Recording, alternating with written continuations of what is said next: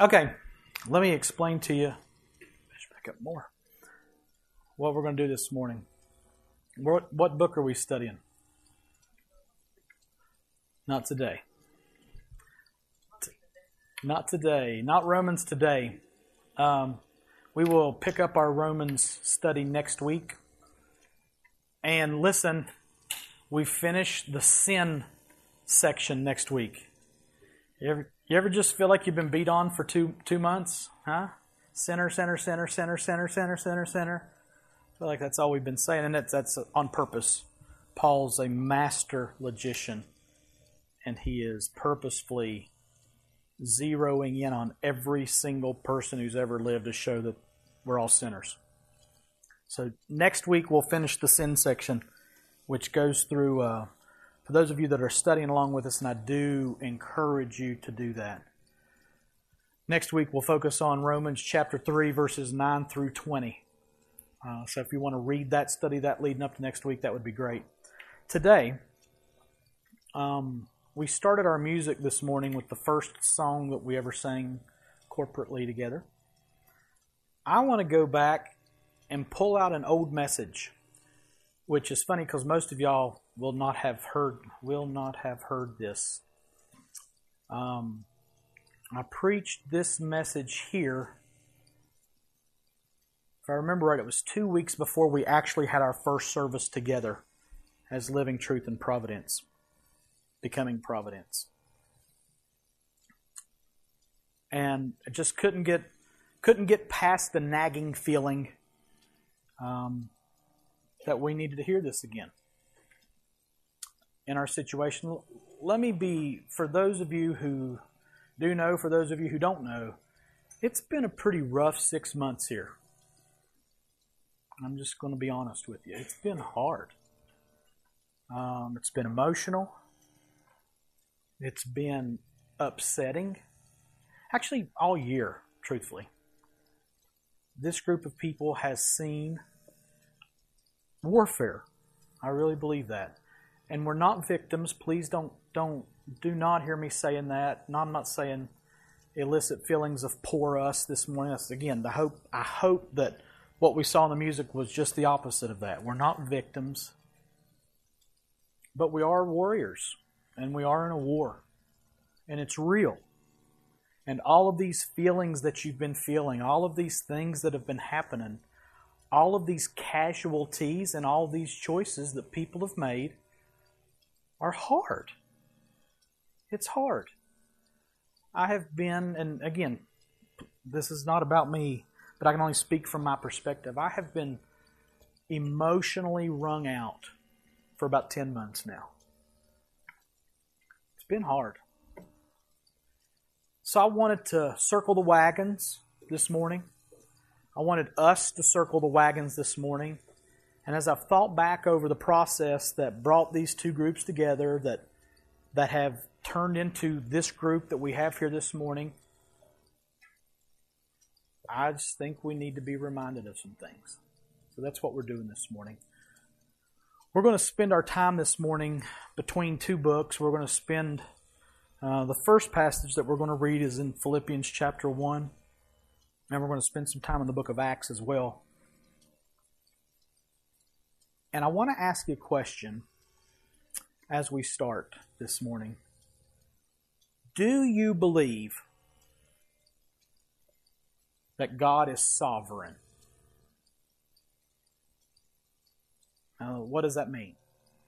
Sovereign means that God is reigning. You see the word sovereign up there? See the last part of the word? R E I G N? Reign. That God is reigning and in full control of everything that's going on.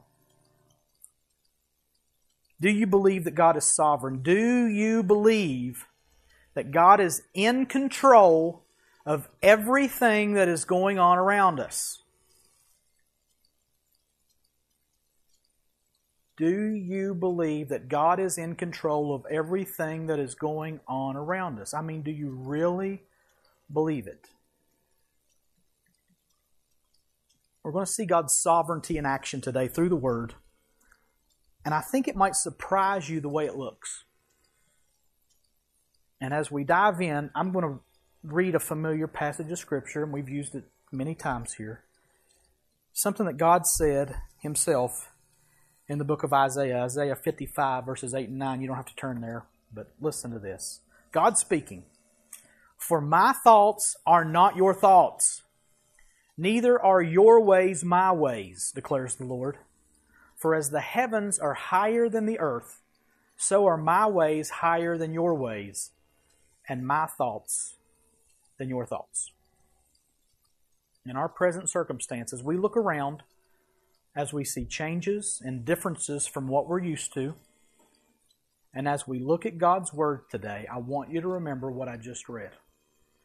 That God said, I'm not like you. My ways are not your ways. My thoughts are not your thoughts. Keep that in mind. Now, Anybody know the biggest church in America?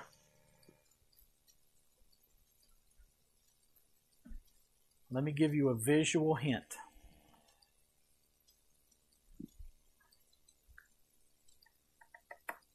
Lakewood Church in Houston, Texas, with Pastor Joel Osteen, boast an attendance. You ready for this? Look, look around. Look around. Everybody, look around. They boast an attendance of 43,500 people per week. Let me say that again 43,500 people a week. yeah. They have four English speaking services and two Spanish speaking services per week. They meet in a renovated basketball arena, as you can see there and they run on a yearly budget bigger than some third world countries 70 to 80 million dollars a year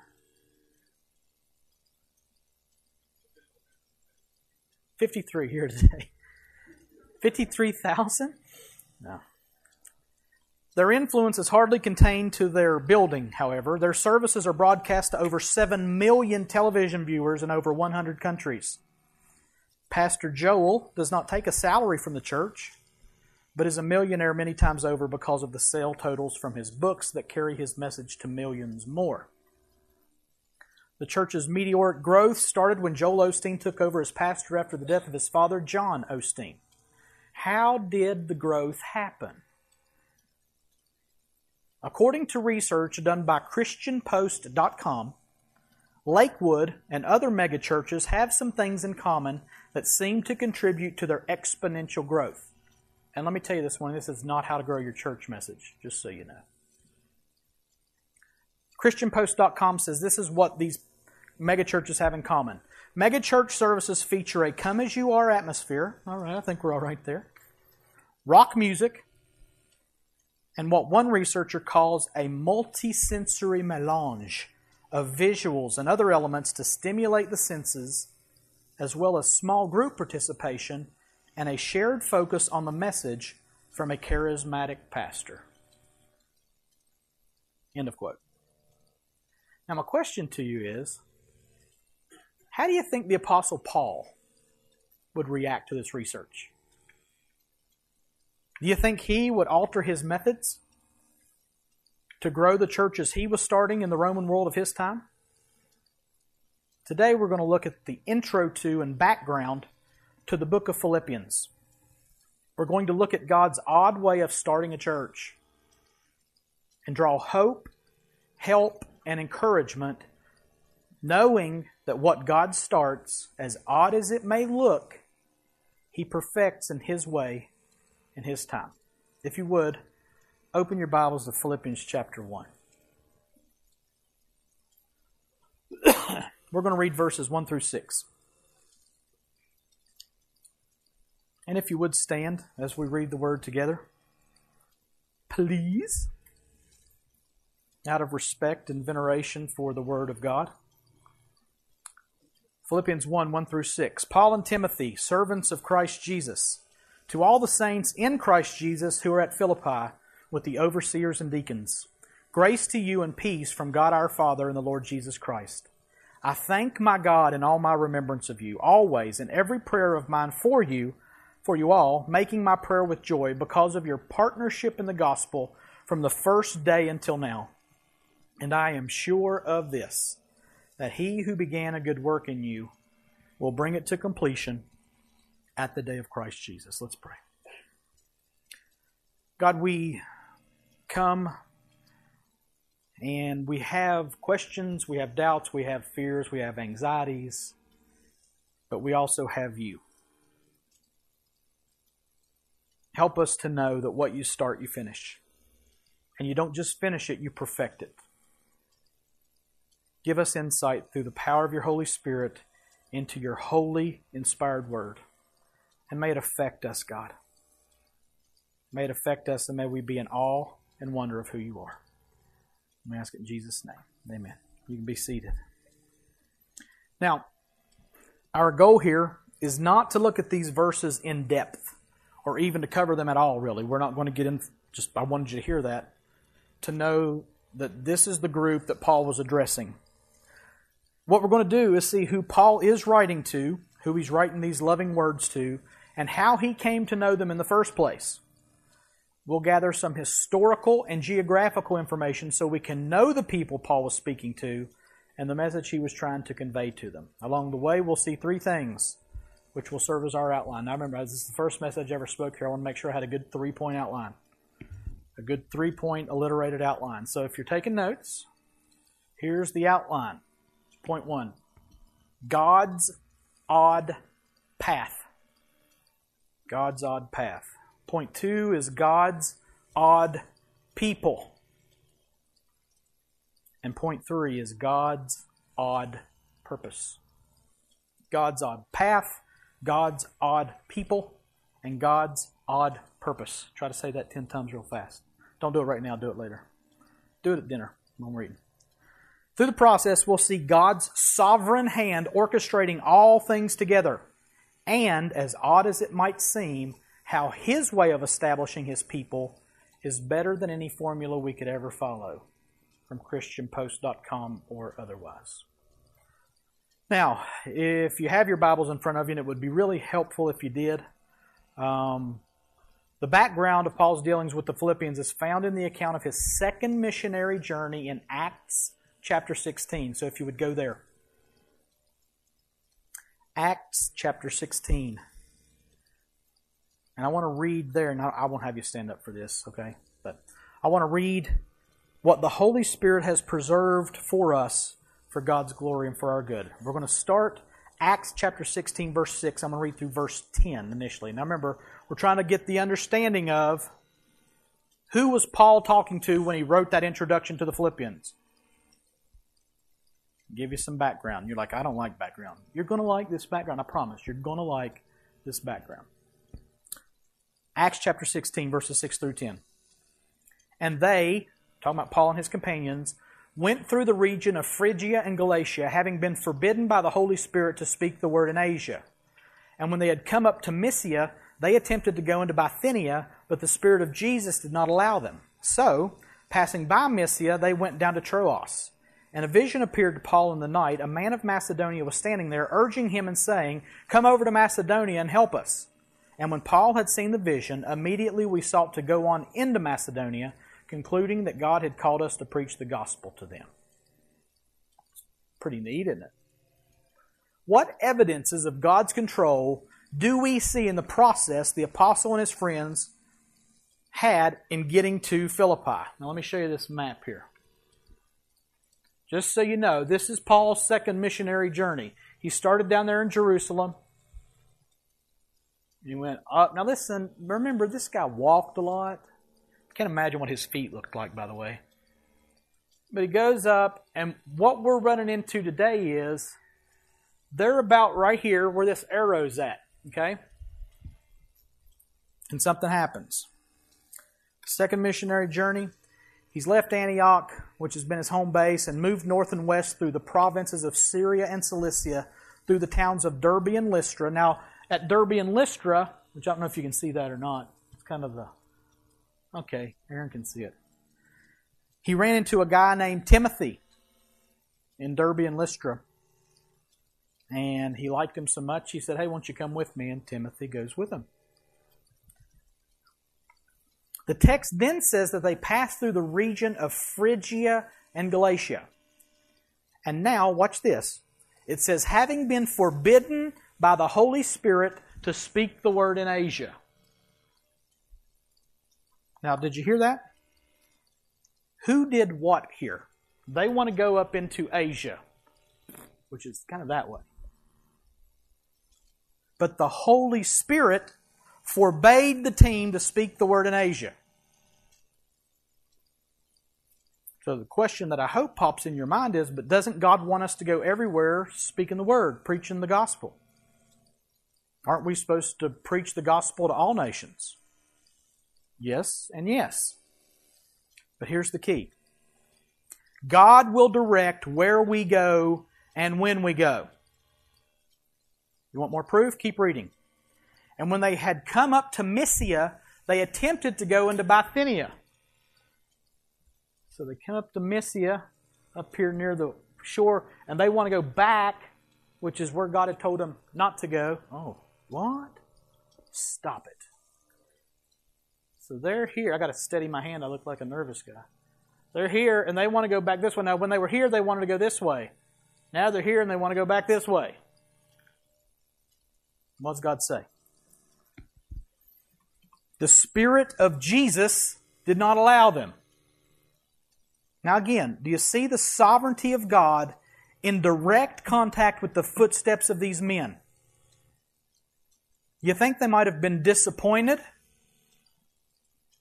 You think they might have been even a little confused at being told no twice now? You think they might have been frustrated at having to change their plans to line up with God? I would say that they probably were. Anybody ever been there? Ever been frustrated that your plans aren't working out? God's doing something else. Sovereignty. But watch this. It says, passing by Mysia, they went down to Troas. Can't go this way, so they go down to here. Thanks for the pointer. That's awesome. Okay, sorry. They went down to Troas, so big deal. Actually, it is a pretty big deal. What's so special about that? Something significant happens in Troas. Tell me if you spot it. I'm going to read verses 9 and 10 of Acts 16. And a vision appeared to Paul in the night. A man of Macedonia was standing there, urging him and saying, Come over to Macedonia and help us. And when Paul had seen the vision, immediately we sought to go into Macedonia, concluding that God had called us to preach the gospel to them. Now, what happened in Troas? What's the big deal here? He had a vision. No, that's not what I'm looking for. Now, he could have had the vision anywhere, right? That's not really the significant thing that happened in Troas.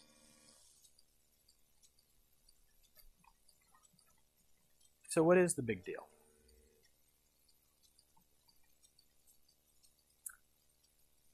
I want you to look at verses 8. Now, let, me, let me read a passage here out of this passage we just read.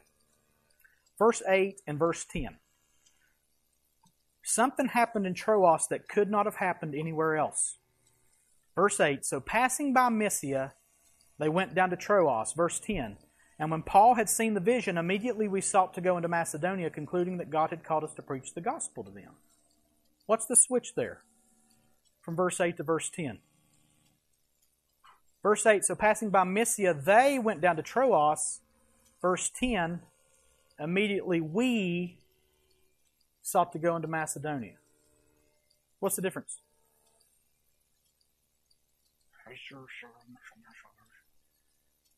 They to we. They to we. So passing by Mysia, they went down to Troas. Immediately we sought to go into Macedonia.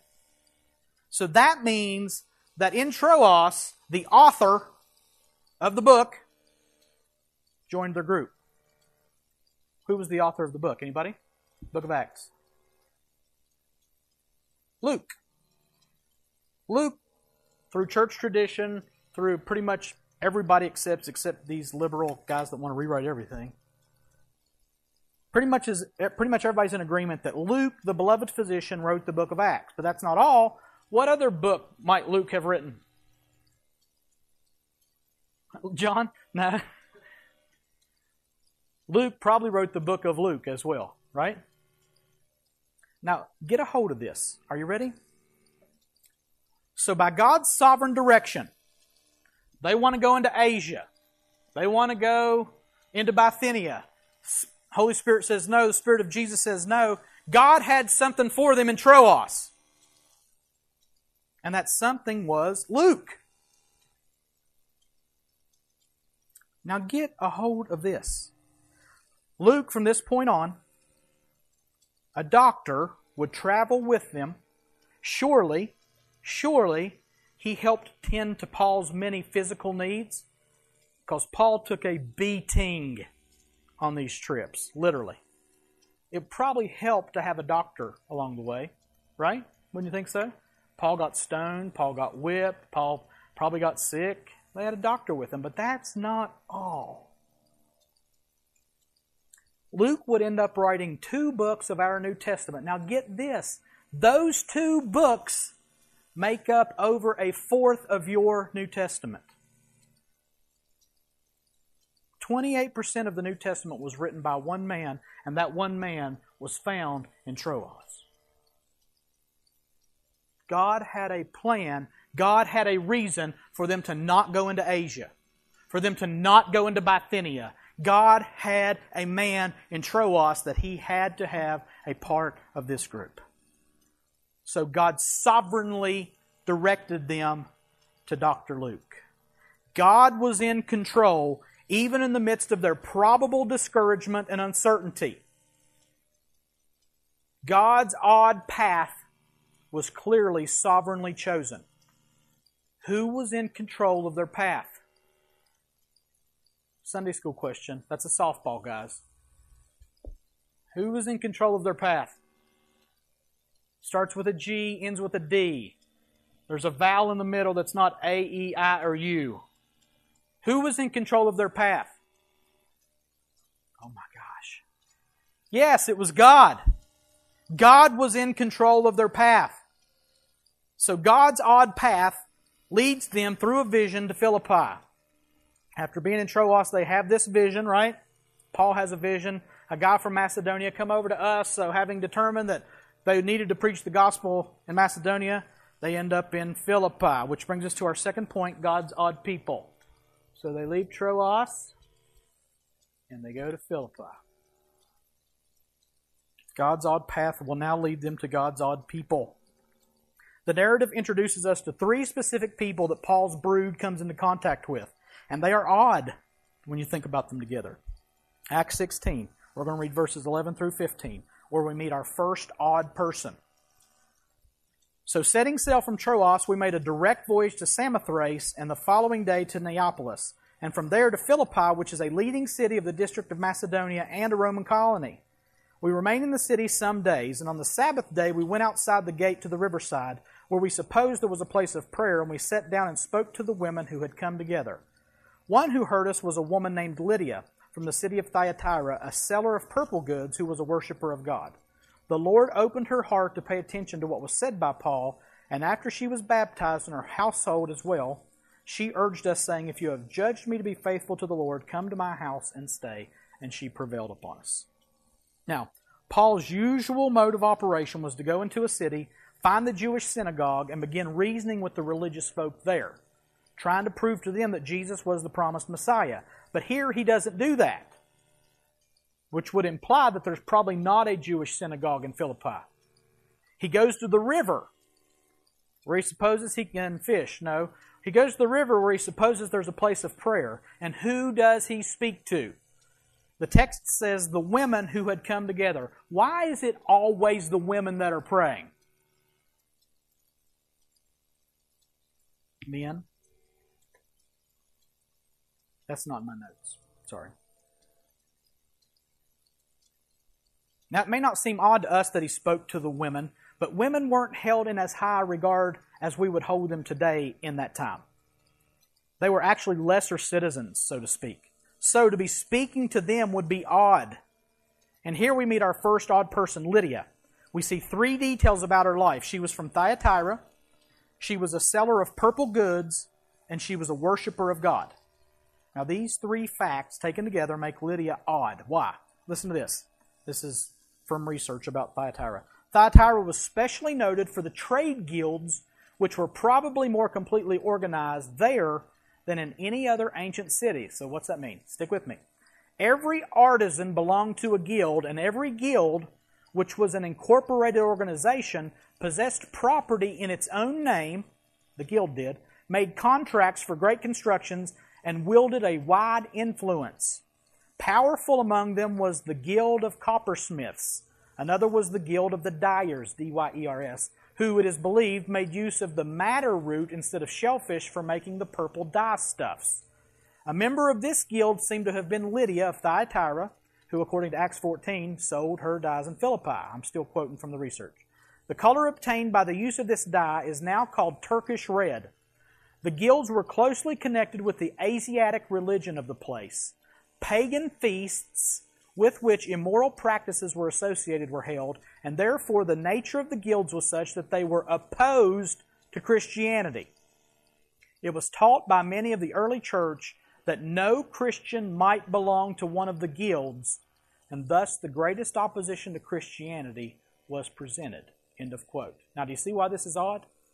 Lydia is a member of a trade guild. She's a worshiper of God. She didn't really know about Christianity yet, but she's about to be introduced to the gospel. And when she's introduced to the gospel and God opens up her heart to receive what Paul's saying, she's going to be converted, and instantly she's not going to be a member of that guild anymore. It's incompatible with Christianity to be a part of the guild.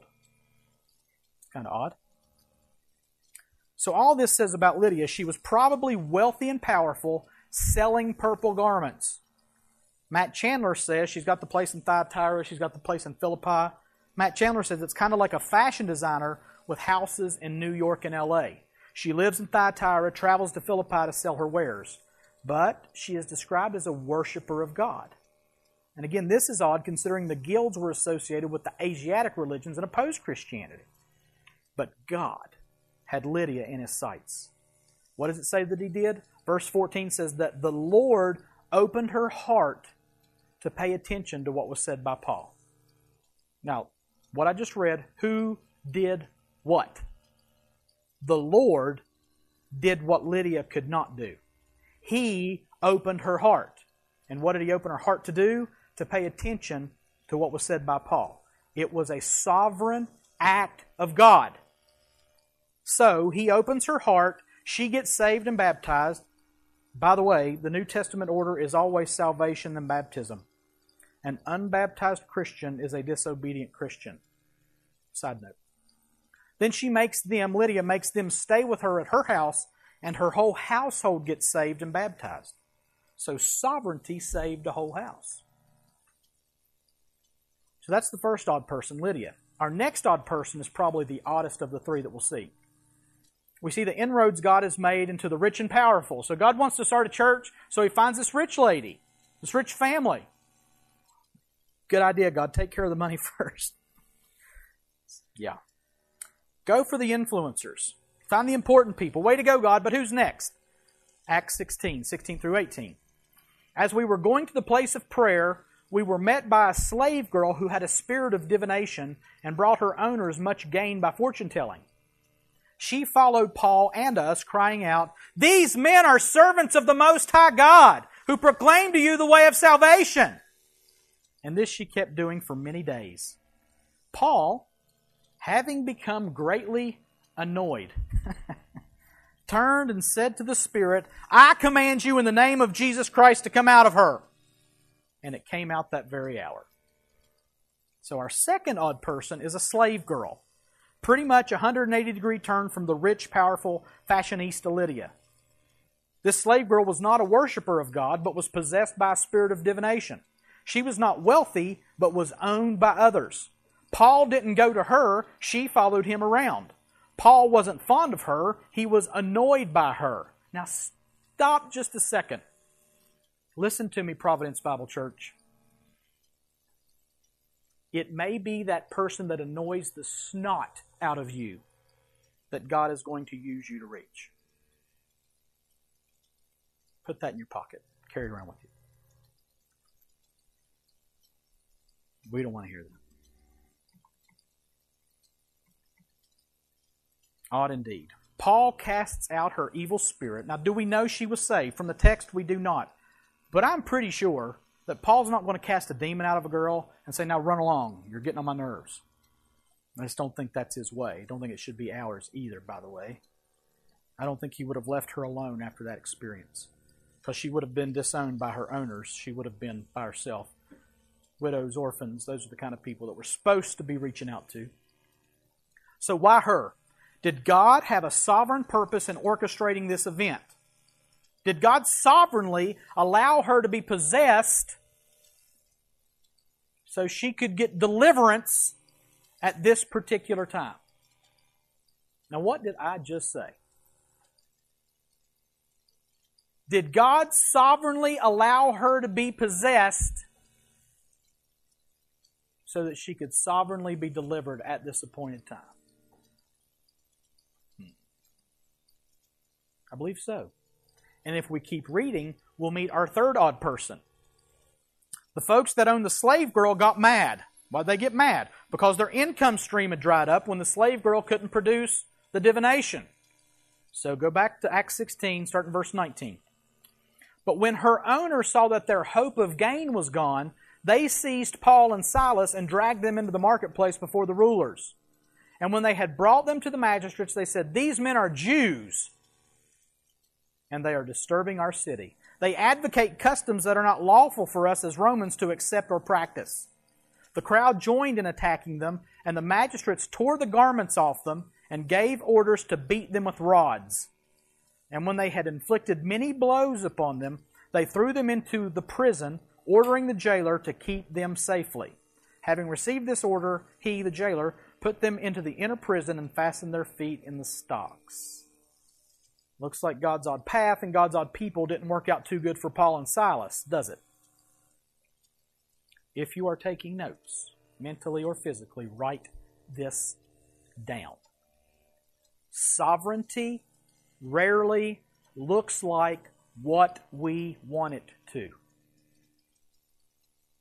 Sovereignty rarely looks like what we want it to.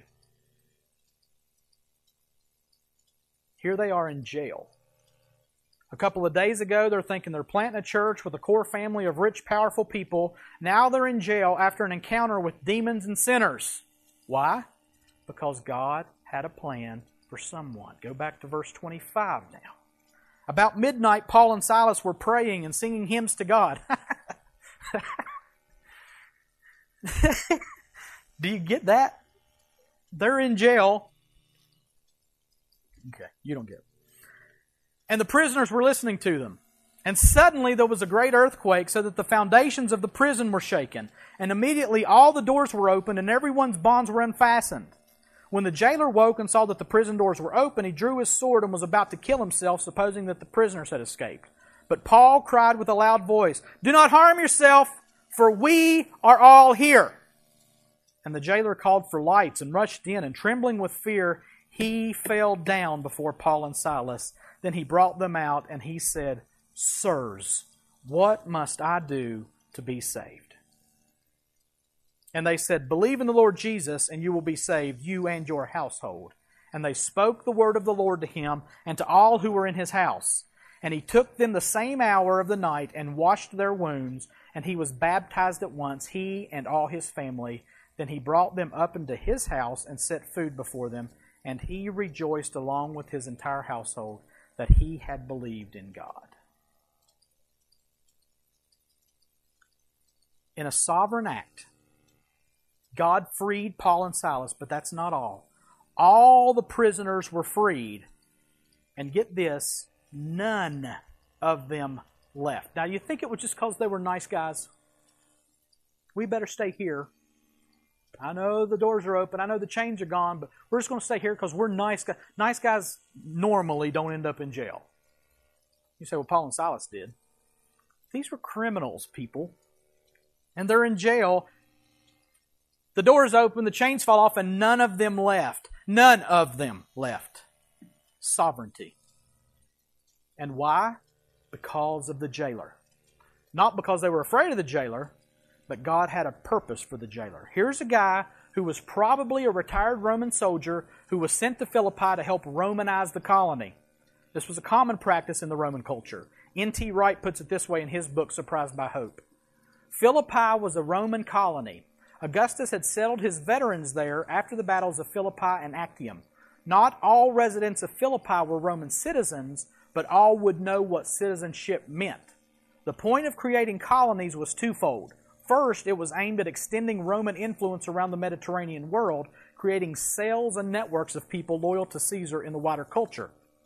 Second, it was one way of avoiding the problems of overcrowding in the capital itself.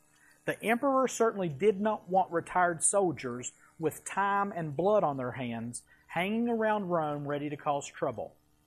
Much better for them to be establishing farms and businesses elsewhere. End of quote. So this transplanted soldier was responsible for keeping the prisoner secure. If they escaped, he was dead.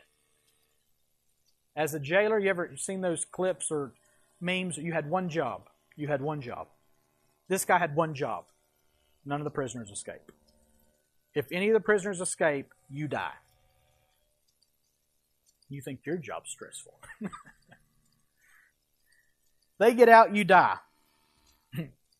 So, when he saw that the doors were open, he assumed everyone was gone, so he pour, pulled his sword to kill himself. Might as well.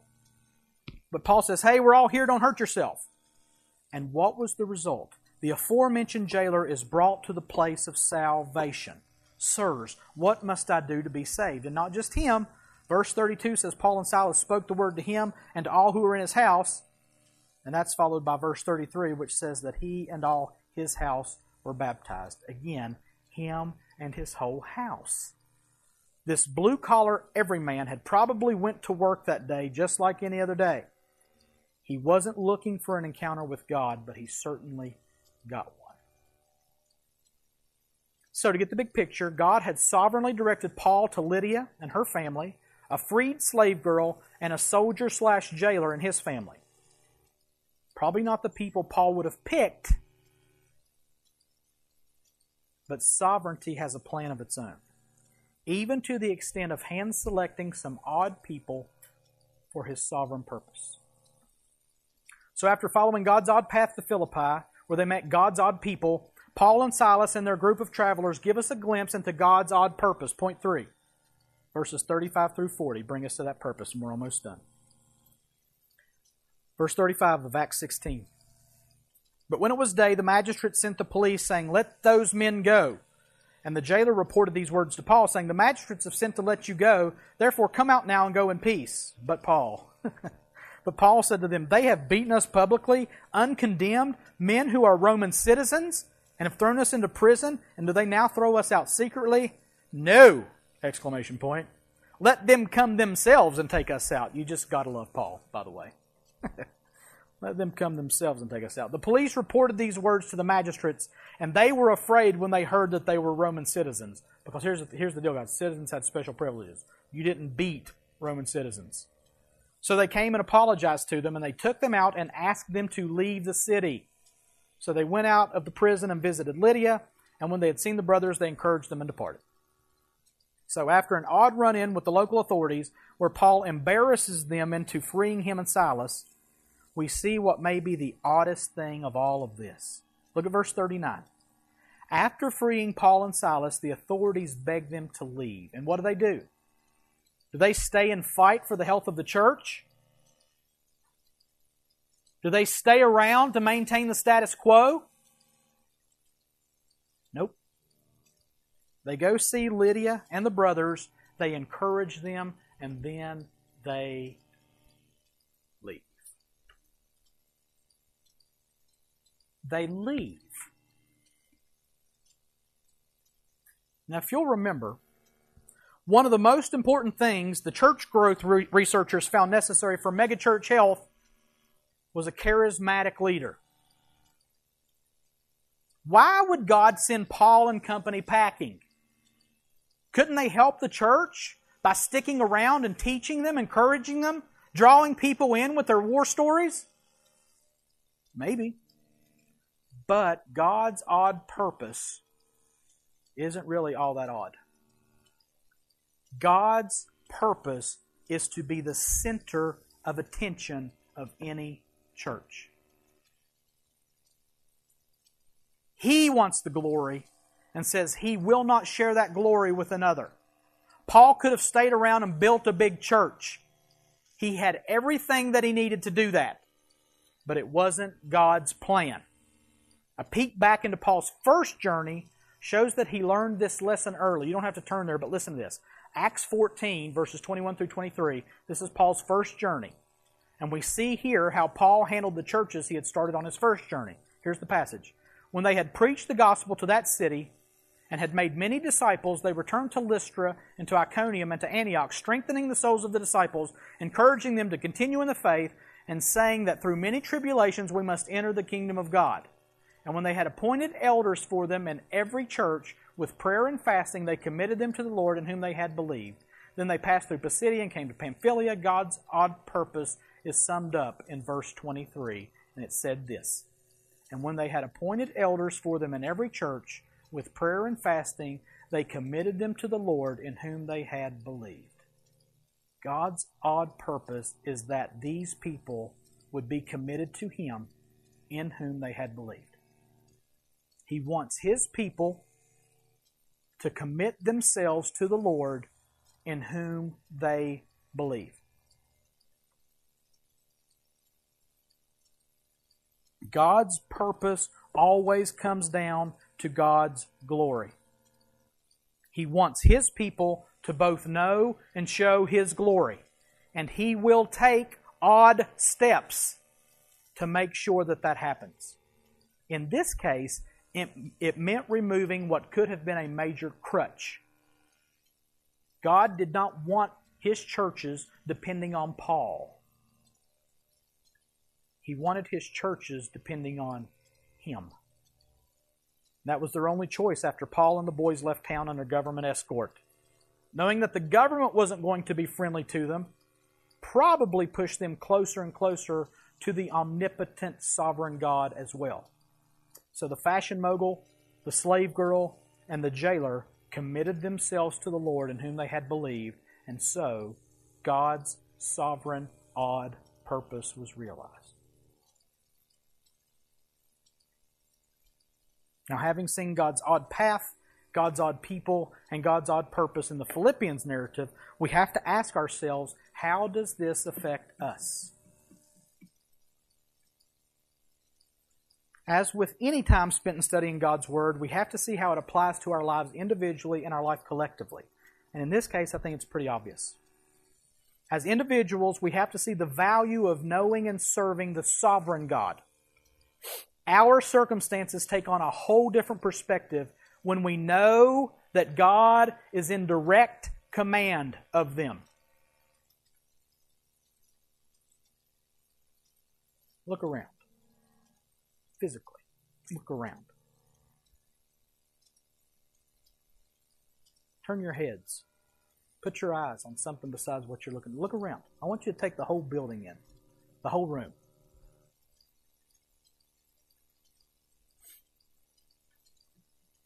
Now, let me read what I just read again. Our circumstances take on a whole different perspective when we know that God is in direct command of them. There are so many different examples of adverse situations working out for the greater good in the Bible. Joseph, Moses, Job, David, and on and on and on show that God doesn't work on our timetable or even in our realm of thinking. Remember the verse from Isaiah at the beginning? My ways are not your ways. My thoughts are not your thoughts, God said. In the middle of the worst times, there is peace and joy, even. in knowing that God is in control. We may not always get answers to the questions of why and how, but the who question is settled. And the answer to the who question is God. God is sovereign. God is in control. Settling this question is the best stabilizer in anyone's life. And then what about our corporate life? What about our church life? What about Providence Bible Church two and a half years later? What's the application for us as a body? I think it gets back to our outline points. With our faith in a sovereign God, and please don't get tired of that phrase sovereign God. Sovereign God. We have to know, we have to know that God has us on His path with His people so that we can accomplish His purpose. And yes, we have to admit that it is a little bit odd, isn't it? It's odd. Weird. It's not what I would have drawn up. How about you? But that does not diminish his glory one bit. As a matter of fact, it draws attention to that glory. This thing we call Providence Bible Church can only work if it's His work. It does not depend on man and his strivings. Does not depend on one family, two family, five families. Depends on God. His path, His people, and His purposes. I remember back when we sat down, myself and Hamlet and Andrew and Moon, talking about all this. And I remember very clearly Hamlet saying, you know this is going to take a miracle to work. And he was right. He's still right. If this is going to work, it's going to take a miracle. Now, my question is are you willing to accept the miracle that God sends us? You still want a miracle? You still want it to work? Do you still want to glorify God with this group of people?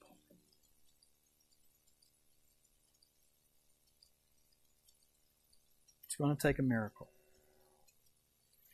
Without the direct intervention of a sovereign, omnipotent God, we have no hope. Jesus said, Apart from me, you can do nothing. We have to accept the divine no. But we can only do that if we know that He is in complete control. Maybe our plans or our initial thoughts don't work out. We're okay with trusting God that He has something else for us. Maybe it doesn't look as attractive. Maybe it even looks foolish to us. Will we trust Him? Will we be obedient to the divine vision? Will we receive the slave girl along with the rich and powerful fashion mogul? Are we willing to have every crutch ripped out from underneath us if it means trusting God more? Are we willing to have every crutch ripped out from underneath us if it means that we trust God more? These are serious questions that have to be answered if we're going to move forward. And our only hope of answering them is if we know that our odd God is indeed sovereignly in control of each and every part of our lives and each and every part of our life together. Maybe it's 43,000 people at a basketball arena. Maybe it's 53 people at the Midkiff Center. Either way, God is sovereign. God is in control. Will you trust Him? And will you trust us? Let's pray. God, there are times in my life, if I'm honest with you, that I get pretty mad at you.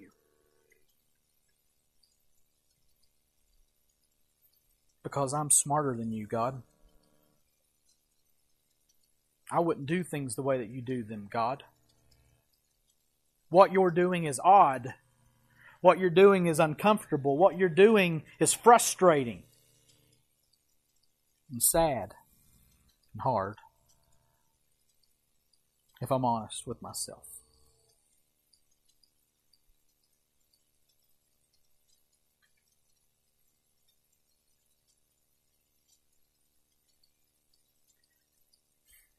Is there a way, God, that in your sovereignty you could bring hope? Is there a way, God, in your sovereignty that you could bring joy?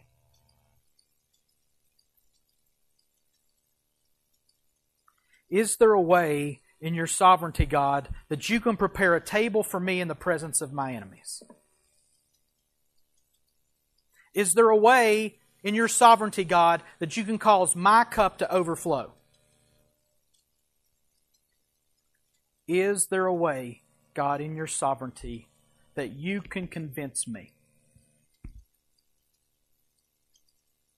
that surely goodness and mercy will follow me all the days of my life, and that I will dwell in the house of the Lord forever? Is there a way in your sovereignty, God, that you can convince me that what you are doing here is good?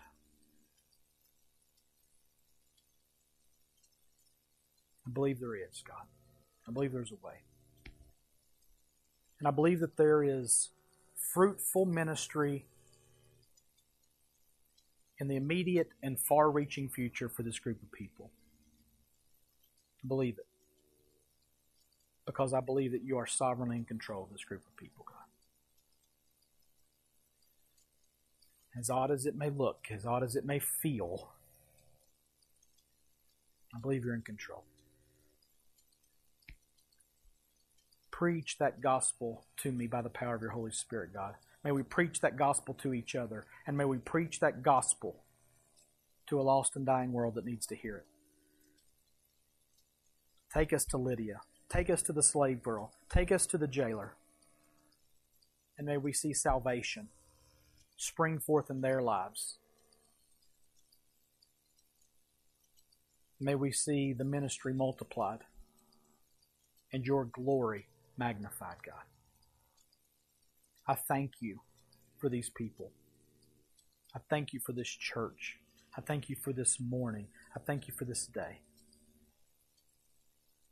And I thank you, God, that you are sovereign. And I rest in that. And I rejoice in that. May we do the same, God. As we sit down to eat, we thank you for food. We thank you for fellowship. And we thank you for being God.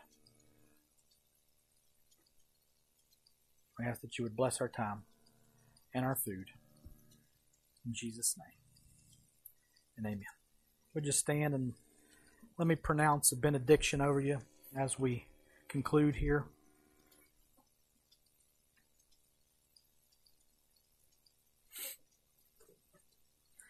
Now to him who is able to keep you from stumbling and to present you blameless before the presence of his glory with great joy to the only God, our Savior, through Jesus Christ our Lord, be glory, majesty, dominion, and authority before all time and now and forever. And all God's people said, Amen. You're dismissed. Thank you.